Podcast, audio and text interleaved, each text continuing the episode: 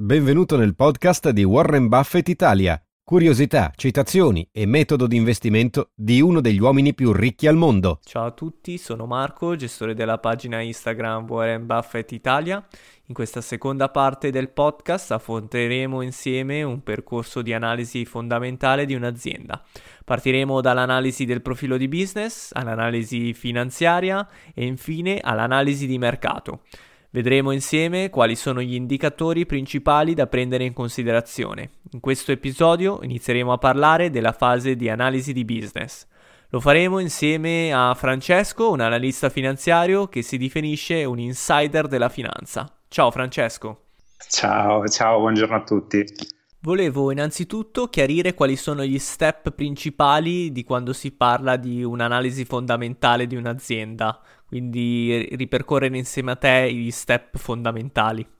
Sì, allora faccio la premessa che appunto l'analisi fondamentale che è appunto quella, quel tipo di attività che permette di capire il valore intrinseco di una società quotata si articola in tre step, quello di analisi del profilo di business, quello di analisi del profilo finanziario e poi quello di analisi eh, di mercato, quindi diciamo il rapporto che appunto la società, diciamo il profilo di credito di una società ha col mercato.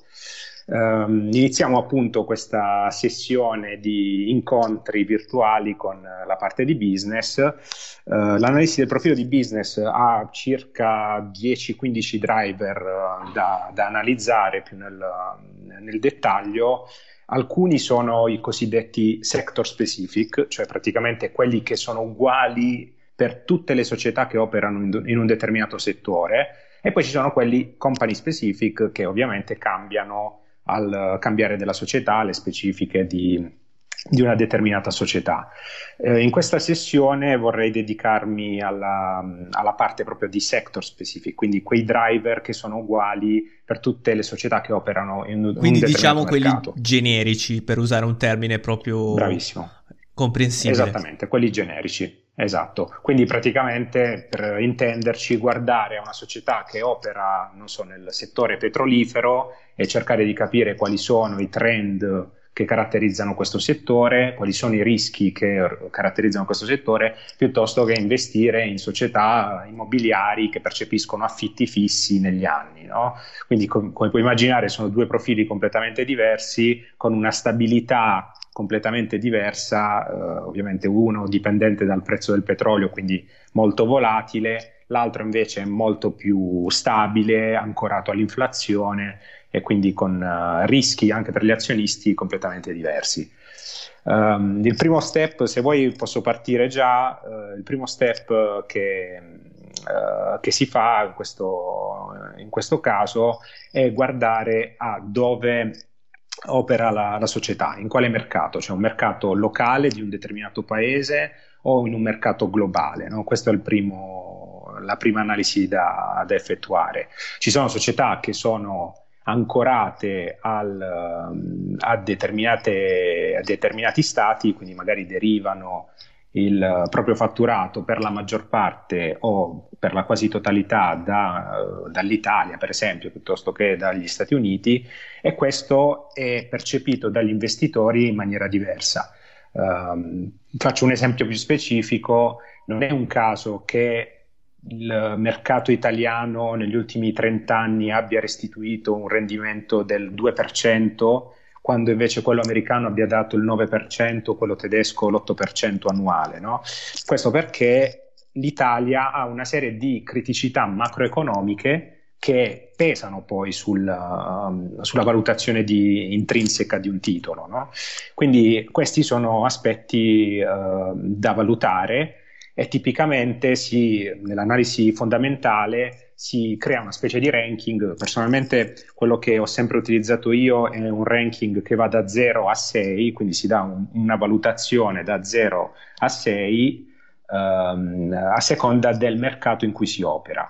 Se eh, la società eh, che state guardando o diciamo, il mercato in cui si sviluppa eh, l'attività di quella società è un mercato globale, allora certamente i rischi sono minori, no? quindi la diversificazione è molto elevata, la società è meno esposta alle dinamiche di un determinato paese, quindi diciamo che quelle società lì che sono globali, come può essere per esempio ne parlavamo l'altra volta con, uh, di Apple o Coca-Cola, no? che sono società mondiali, hanno sicuramente uno scorpio elevato, tendente al 5 o al 6, rispetto a società che sono estremamente concentrate al business uh, di un determinato Quindi, paese. Ricapitolando, no? in questo primo step si, si diciamo, analizza dove il, geograficamente dove l'azienda opera e dove ha il principale business, giusto? Ok. Sì, esattamente. Posso riportarti un esempio più specifico. Uh, non so se hai mai sentito parlare di Acciona. Acciona era una, soci- una società spagnola che fa parte del, dell'IBEX, dell'indice diciamo, del MIB spagnolo. Uh, è una società che ha cambiato pelle. Uh, nel 2000 era una società di costruzioni, eh, radicata in Spagna. Il, tant'è che sai, comunque Spagna ha criticità molto simili a, all'Italia eh, ovviamente una crescita del PIL maggiore, ma anche un deficit abbastanza, non dico fuori controllo, ma abbastanza ampio no, rispetto a noi.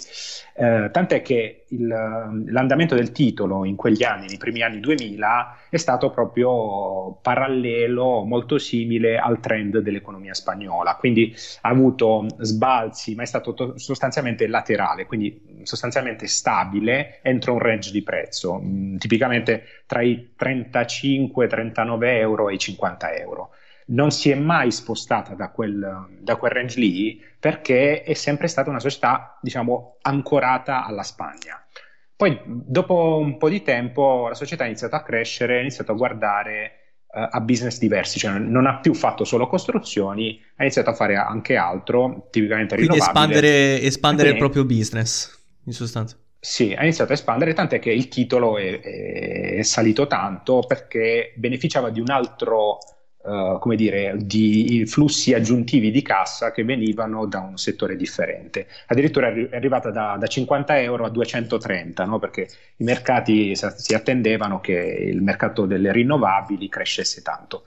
Poi è scoppiata, è scoppiata la crisi nel 2007-2008 in Spagna hanno tagliato completamente i sussidi che reggevano il mercato delle rinnovabili, crash completo del, del titolo, guarda caso rientra in quel range uh, di 30-50. No? Il titolo è rimasto lì per due anni fino al 2000, se non sbaglio, 2011-2012, uh, comunque è rimasto ancorato in quel range che è tipico no, della, uh, per quella società dell'economia spagnola. No?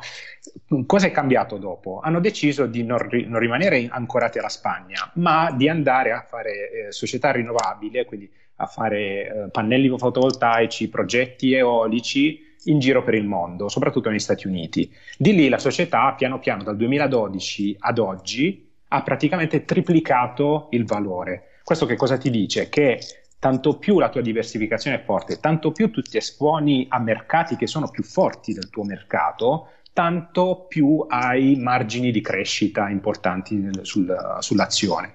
Quindi questo va assolutamente, prima, il primo step da tenere in considerazione quando si guarda una società su cui investire, la, la diversificazione e in quali mercati stai operando. Quindi ovviamente una società che opera in un solo mercato ha un rischio maggiore di chi opera, diversifica il suo business in più mercati e quindi ha anche più prospettive di crescita Mm-hmm, esattamente, esattamente. Poi ovviamente, sai, se, se, vai ad operare in paesi, come dire, più deboli, non è così tanto un vantaggio, no? Perché magari quell'economia è un'economia debole che non cresce, però ovviamente, sai, ci si aspetta che i manager facciano delle scelte abbastanza ponderate, no? Quando si va ad investire e quindi si, si cerchi di andare su mercati caratterizzati da alta crescita, come è stato il caso di Acciona, che è andato a, a sviluppare eh, i propri progetti con diciamo, una grande esperienza nel settore delle rinnovabili negli Stati Uniti, che era un mercato all'epoca fortemente in crescita e in piena liberalizzazione, quindi hanno preso l'onda di sviluppo del, di questo e mercato. Invece per quanto riguarda il secondo step, subito dopo, quale... Il, il secondo step è invece riguardante il, la maturità del mercato. Uh, quindi si guarda alla uh, specifica, uh, diciamo a che fase di mercato o di prodotto è la tua determinata società o quel settore lì. Quindi, tipicamente sono quattro le fasi di prodotto barra settore. No? C'è la parte di seed o startup, in cui tipicamente i tassi di crescita di quei prodotti o di quel settore vanno uh, diciamo, a tassi superiori al 20% l'anno di crescita. Okay, quindi diciamo un'introduzione uh, al quindi, mercato, ecco. Bravissimo, sì sì, ovviamente ci sono uh, dei rischi anche perché magari quel mercato può implodere a meno basi solide, no? Però eh, diciamo che se la crescita è sostenuta nel, mm, e continua ad andare forte per i primi due o tre anni, è verosimile che ci saranno basi per crescere ulteriormente. No? Tipicamente queste società prendono questo score di cui parlavo prima, no? da 0 a 6, prendono lo score più elevato, tra il 5 e il 6. Uh, eh, poi c'è la parte, diciamo, una seconda fase di, di, mercato che è la fase di crescita, in cui i tassi ragionevolmente scendono, i tassi di crescita si, si attestano più o meno tra il 5 e il 20%, ti faccio un esempio, eh, per esempio il, ca- il, caso di seed startup può essere quello di, del cloud, no? un business che è relativamente nuovo, uh, che esiste da una, neanche dieci anni e che cresce al 35% l'anno, no? quindi Amazon, Microsoft, Alibaba, sono società che hanno preso, o Alphabet, hanno preso questo mercato quando era molto molto giovane e hanno iniziato a diciamo, a divenire praticamente i, i, player principali nel settore. Tant'è che queste società, eh, Amazon per esempio che è il 30% di questo mercato, continua a crescere a, a tassi superiori al 20%. Co- uh, cercando di collocare Amazon, in che fase adesso si ritrova? Allora, eh, Amazon ha due, sostanzialmente due rami di attività per farla in maniera semplice. Uno è che valgono più o meno la metà de- dei profitti ognuno. Uno è il business del cloud, che appunto cresce a, al 35% l'anno circa. L'altro è il, l'attività di e-commerce l'e-commerce è in fase invece di crescita, quindi questa seconda fase di cui stavo parlando, uh, l'e-commerce cresce circa, diciamo, a seconda dei paesi, più o meno tra il 15 e il 20% l'anno. Eh? Quindi comunque perché rosicchia parte dei consumi che la gente fa, uh, diciamo, dalla parte sostanzialmente tangibile, fisica, la sposta sulla parte e-commerce. Um, quindi diciamo che Amazon è in, perché ha grandi prospettive? Perché si è attestata su due rami di attività che sono estremamente uh, in trend di fortissima crescita, no? E verosimilmente più avanti, più va avanti il tempo, più il cloud andrà a pesare di più rispetto all'e-commerce in termini Certamente, di ma quindi... eh, tornando a noi invece, la terza fase del, del ciclo di un prodotto invece? Terza fase invece è la fase di maturità, quindi un, un, momento del mercato, un momento storico del mercato in cui la, uh, quelle società o quel settore cresce eh, tra il, c- il, 5 e il meno 2%, quindi ev- eventualmente si comprime ogni tanto. No?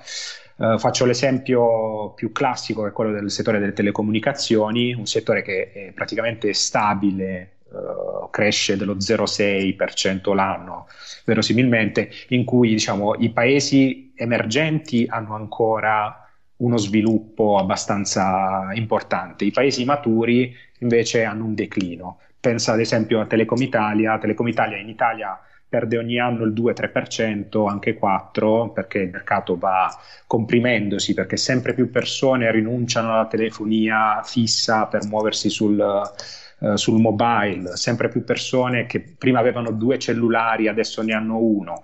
Quindi è un mercato che si sta comprimendo piano piano uh, o è tendenzialmente stabile Uh, ed è appunto compensato da una crescita nei paesi emergenti, tant'è che tutte le società di telefonia uh, europea hanno almeno una sussidiaria, una, una, controllata nei mercati emergenti. Per esempio Telecom ha il, la partecipata in Brasile, no? Team Brasil.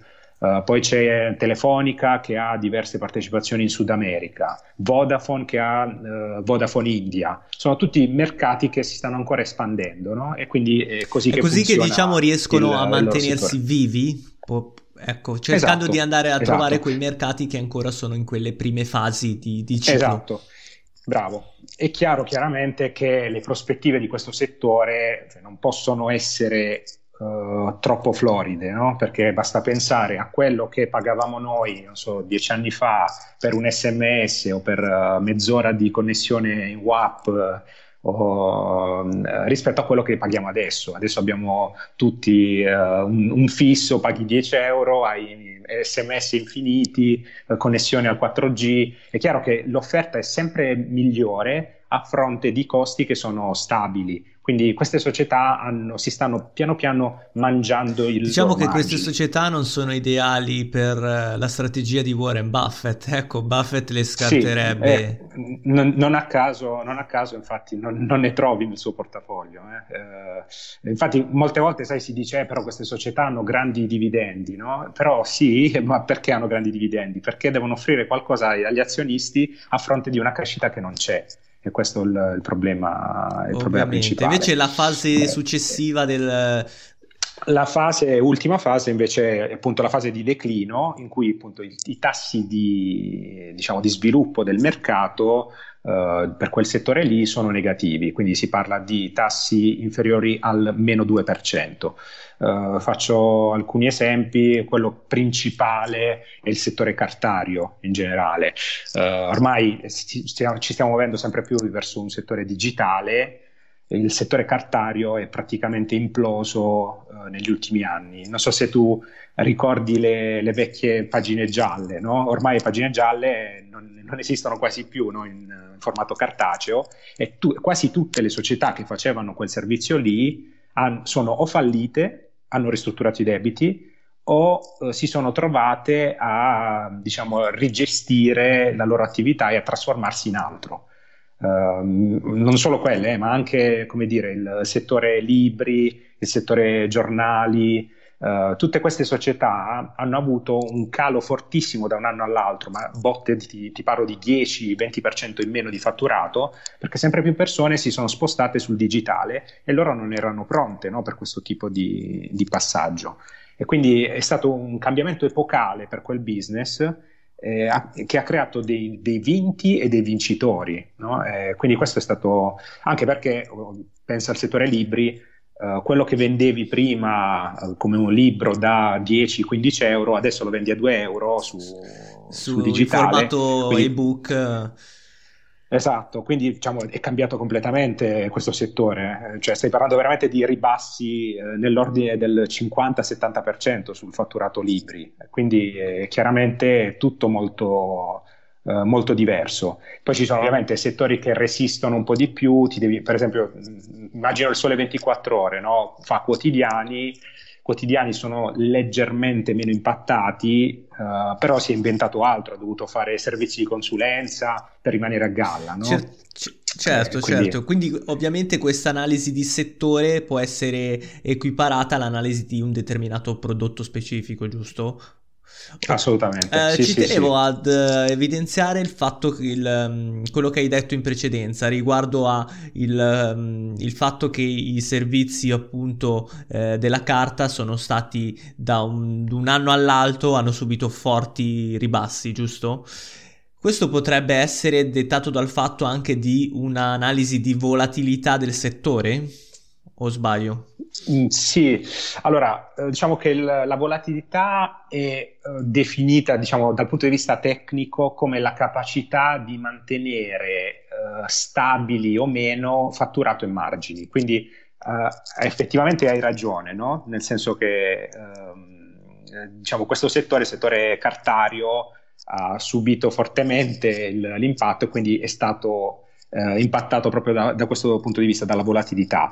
È chiaro però che c'è, al di là della volatilità, un trend che è decrescente, cioè non è che poi il settore cartario è ritornato ai livelli passati, è stato un declino più o meno volatile, quindi non lineare ma con uh, alti e bassi, Uh, verso un, uh, un quindi diciamo che era, era prevedibile quindi... non è che da un giorno all'altro uno si è ritrovato con, con l'azienda No, diciamo che era prevedibile, uh, però ovviamente sai, dipende sempre, per quello è importante sempre guardare con um, uh, costanza i propri investimenti, cioè non uh, investire e lasciare lì per, perché magari tra 3, 5, 10 anni quei titoli saliranno. Bisogna sempre aggiornarsi e capire che cosa è cambiato nel mercato. Per, per, per quello Buffett ci tiene a sottolineare che tu devi investire in aziende che capisci e mercato che capisci, anche perché solo così poi riesci a valutare quando è il momento di eh, vendere magari le tue quote o di acquistare. Ecco. Mm-hmm. Non solo, Warren Buffett, eh, se ricordo bene, dice anche che eh, non, è, non devi comprare perché quella società Ma adesso scambia, eh. bravo, ma devi, perché devi, se devi essere contento no, de, di quella società lì, cioè devi essere sicuro che quella società ti ripagherà il, il costo dell'investimento e ti darà una remunerazione. Quindi per questo motivo Uh, devi sempre aggiornarti, per esempio perché adesso Warren Buffett, nonostante la crisi che c'è uh, sul settore diciamo, delle aerolinee, continua a mantenere il suo interesse per questo, perché è chiaro che passata la, la tormenta eh, si continuerà a viaggiare con gli aerei, no? adesso per lui, visto che ha comunque liquidità in abbondanza per, per investire, continua comunque a, ad allungare perché è un settore che non, è, non, non può scomparire no? e quindi diciamo, sono ovviamente Uh, dei, dei, ragionamenti di lungo periodo, cioè se capisci il settore, capisci che è un valore che non va da nessuna parte, ha senso per te. Allora, ritorniamo un attimo agli step, quindi abbiamo visto appunto la diversificazione geografica, abbiamo visto appunto il ciclo, quindi da considerato il ciclo del settore e come altro step? Sì, ci sono gli altri due step che riguardano, che sono proprio quelli industry o sector specific, che sono la ciclicità barra volatilità, di cui abbiamo iniziato a parlare. Eh, la ciclicità è un, la capacità, come ti dicevo, di mantenere la stabilità di fatturato e margini nel tempo. Tipicamente eh, i cicli economici, quindi eh, l'andamento eh, entro il quale il PIL, dopo aver avuto un rialzo, dopo aver avuto un ribasso, ritorna eh, sul, diciamo, sul, suo trend lineare di crescita o di stabilità, sono di 5-7 anni. Cosa vuol dire? Che per esempio avrai, se un'industria è prevista in crescita, eh, non è detto che avrà una crescita lineare del 3%, no? potrà avere un più 5 e poi l'anno dopo scendere del meno 2, poi risalire del più 3, però lungo un trend eh, di crescita. La ciclicità o la volatilità sta proprio a misurare questa uh, varianza, si dice tecnicamente, del, dei, cicli, dei cicli economici. Ci sono settori che sono più immuni, diciamo, alla volatilità uh, rispetto ad altri. Uh, anche qui sai, si, dà, si, cerca di dare uno score da 0 a 6, come fanno le agenzie, ma ovviamente ognuno è libero di renderlo più granulare però ci sono settori che non soffrono per niente no? alla, alle recessioni, alla volatilità del mercato. Sono tipicamente la sanità, il farmaceutico.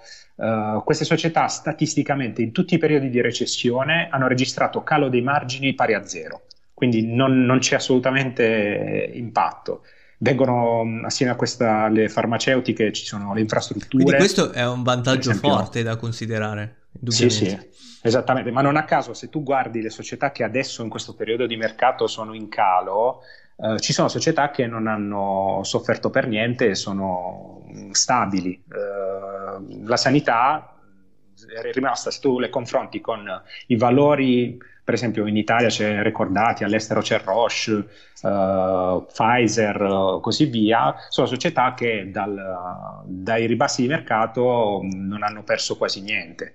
Quindi adesso oggi guardavo per esempio Roche Recordati, da dicembre sono più 2%, quindi nonostante un trimestre di ribassi non hanno, non hanno avuto grossi problemi. Il perché? Perché eh, andiamo, siamo una popolazione mondiale che continua ad invecchiare, eh, le malattie diciamo, e le cause di morte aumentano, eh, a, diciamo per fortuna a tassi comunque controllati, ma comunque aumentano, c'è sempre domanda per questo tipo di prodotti e quindi si, si, prosegue, si prosegue in un trend uh, lineare. Questa infatti stabile. è anche una filosofia anche di Buffett, lui dice trova un prodotto che c'è un costante bisogno del, nel mercato, quindi questo mm. potrebbe essere uno di sì. quelli, il settore farmaceutico avrà bisogno anche tra 100-200 anni, a meno che non inventino una pillola magica del... Mm. Infatti, infatti eh, diciamo che il settore eh, farmaceutico, poi magari lo affrontiamo un po' più nel dettaglio un giorno, però ha un, due particolarità. Esistono farmaci eh, cosiddetti branded, quindi farmaci che, su quali tu hai una licenza e un brevetto, quindi lo puoi vendere solo dopo che l'hai sviluppato, lo puoi vendere solo tu in tutto il mondo. Per esempio, le società mh, uh, che sviluppano i farmaci contro il cancro hanno, lo sviluppano tempo, li sviluppano in tempi di circa 10 anni. Bre- eh, quando hanno sviluppato il farmaco, hanno, ovviamente li brevettano e hanno 10 anni dallo sviluppo, all'incirca 8-10 anni, per vendere in maniera esclusiva quei farmaci lì. Quindi puoi immaginare quanti soldi possono farsi da, da questo tipo di, di attività. Una volta, una volta, che il brevetto scade, entrano i generici, cioè praticamente tutte altre società, bravissimo, che copiano quelle, quelle, diciamo, quei principi attivi e vendono, e vendono a prezzi più, import- più, bassi. E questo crea ovviamente un ribasso nelle, nelle, vendite delle società che avevano il brevetto, che però sono compensati dal lancio di nuovi farmaci. No? Ovviamente queste società, soprattutto le più grandi, hanno qualcosa come 50-60 linee di farmaci Uh, ognuna che fa almeno 500-600 milioni di fatturato, se non Quindi se queste non società hanno la famosa barriera di ingresso che piace tanto a sì. Buffett. Allora, ah, Buffett, sì, sì, infatti, eh, ritorniamo un attimo chiaro, agli sì. step, quindi eh, forse Torniamo, mancava l'ultimo step, dicevo, giusto? Mm.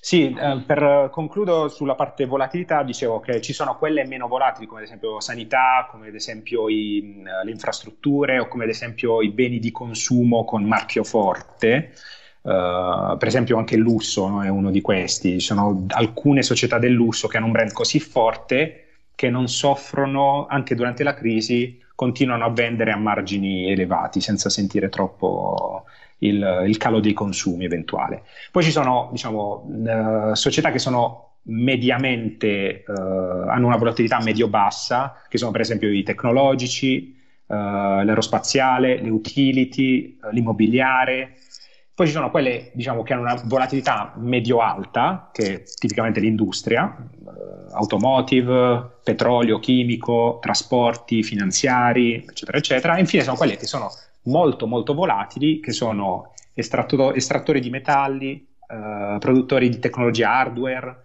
costruttori di progetti immobiliari, quelli lì hanno rischi molto elevati perché sai, fanno investimenti di lungo periodo, se il mercato in quel periodo a un certo punto uh, ha il ribasso, tu quello che hai costruito lo devi vendere a, a, prezzo molto ribassato e quindi registri automaticamente perdite importanti. Quindi questo diciamo è sulla, sulla parte di volatilità e ciclicità. Infine, l'ultimo step, l'ultimo dei driver uh, industry specific è uh, quello della stagionalità.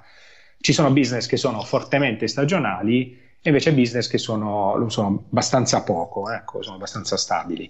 Il business più stagionale in assoluto è il business uh, dei trasporti, trasporti aerei, trasporti marittimi. Ovviamente, tanto più grande è la tua società, tanto meno stagionale sarà.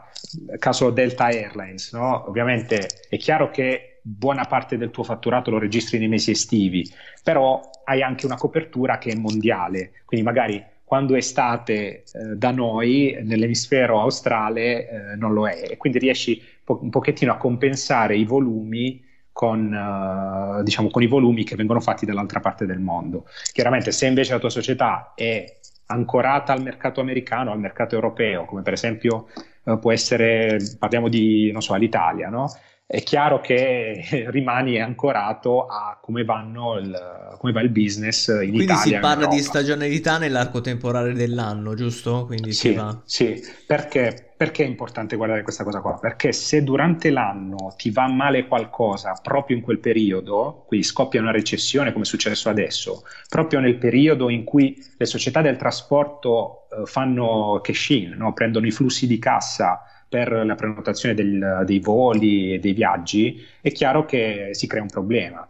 Uh, perché adesso il settore aerolinee se la sta vedendo molto, molto, male? Perché ci sono cancellazioni e nessuno compra più vo- voli aerei perché non, possono, non si può volare. È chiaro che nel momento in cui si va a risolvere o si rallenta la quarantena si riprenderà piano piano e queste società ripartiranno alla grande. Quindi diciamo queste qui, eh, aerolinee, aeroporti, hotel e società che organizzano vacanze, sono quelle più impattate e più uh, stagionali in assoluto. Poi ci sono quelle mediamente stagionali, mi riferisco per esempio ad Amazon o a Apple, che è vero che vendono sempre, però se tu guardi bene, a Natale concentrano quasi un terzo del loro fatturato. Il che vuol dire, perché ovviamente sai, durante i regali, soprattutto negli Stati Uniti, c'è molta tendenza a consumare uh, durante l'ultima parte dell'anno. Quindi se dovesse andare male qualcosa alla fine di quell'anno, è chiaro che ti cambia completamente il, l'outlook. In termini di, di percentuale, di per caso sai più o meno qual è la percentuale del fatturato guarda, negli ultimi tre mesi? Uh, ma ti posso dire di Apple, eh, adesso non ho il dato esatto, però mi ricordo che eh, Apple alla fine dell'anno eh, vende 80 milioni di iPhone, invece durante il primo trimestre ne vende circa 40. Quindi giusto per renderti l'idea, quindi all'incirca sarà uh, un terzo di, del fatturato lo va a fare parte, diciamo, sul lato iPhone, lo fa in, nel periodo natalizio.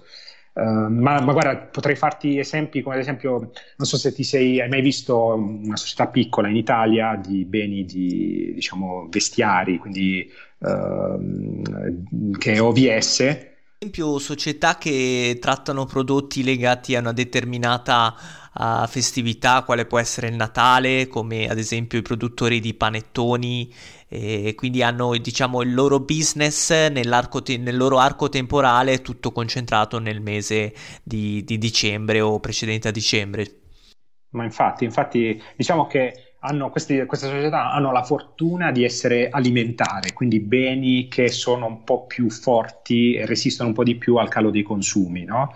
eh, però comunque è vero, sono molto stagionali, cioè se un anno c'è qualcosa che non va, Uh, hai automaticamente perso anche la metà del fatturato. Adesso leggevo sul Sole 24 Ore che l'indotto delle società che producono colombe e prodotti dolciari per Pasqua sta avendo un, un, ammanco di cassa importante perché proprio nessuno sta comprando. E, e tra l'altro lì c'è anche un problema di produzione perché lui avrà, queste società presumo avranno mandato in produzione tot quantitativi di merce che rimarrà poi invenduta, ecco.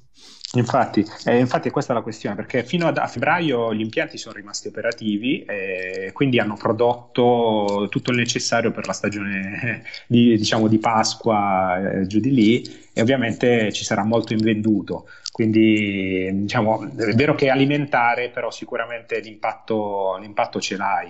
Ovviamente quanto più ti sposti su beni discrezionali che non sono alimentari, quindi per esempio comprarsi i vestiti, tanto più questo effetto diventa più importante. No? Uh, ti, ti, stavo dicendo no, OVS, perché OVS? La prima cosa da notare è che OVS, a differenza di molte società del settore, chiude a, a gennaio il bilancio, non a dicembre. Perché? Perché la maggior parte, perché a, a gennaio iniziano i saldi quindi la gente si riversa a comprare vestiti a basso costo e quindi OVS svuota completamente il magazzino vestiti e ha la possibilità in questa maniera di ridurre i debiti e mostrare agli investitori a gennaio un debito molto più basso di quello che è. Però in realtà se dovessi, dovesse chiudere a, a dicembre eh, il, diciamo, il, avrebbe un rigonfiamento del debito molto più grande.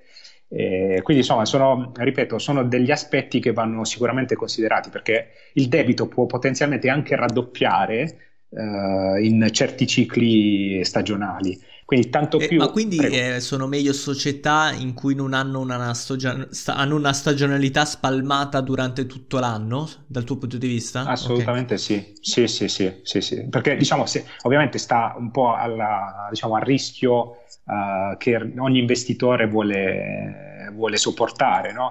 Io, per esempio, sono abbastanza conservativo no, nel, nell'approccio e, e, diciamo non ho un orizzonte ultra lungo come può averlo Warren Buffett, quindi per me è importante che il business non sia troppo stagionale. Uh, se Warren Buffett dice per me non è importante quello che succede quest'anno, tanto io il mio orizzonte ce l'ho è di 30-40 anni, è chiaro che le aerolinee diventano un'opportunità a questi prezzi qui. Eh, sono ovviamente dipende proprio dal tipo di rischio che un investitore vuole, vuole sopportare. È chiaro però che cioè, se ti va male un qualcosa in un anno, hai il rischio che quella società possa anche fallire, eh? quindi non è una banalità. Certo, certamente. Allora, penso che abbiamo eh, affrontato tutti gli step generici, come dicevamo prima. Allora, ti ringrazio, grazie mille per averci seguito. Vi ricordiamo che nel prossimo episodio analizzeremo sempre il profilo di business dal punto di vista del posizionamento competitivo. Grazie mille ancora, Va Francesco. Grazie. Cons- consiglio grazie, a tutti di seguirti tu, sulla tua pagina Instagram Renegade Insider Finanza. Ciao a tutti, ciao Francesco. Ciao.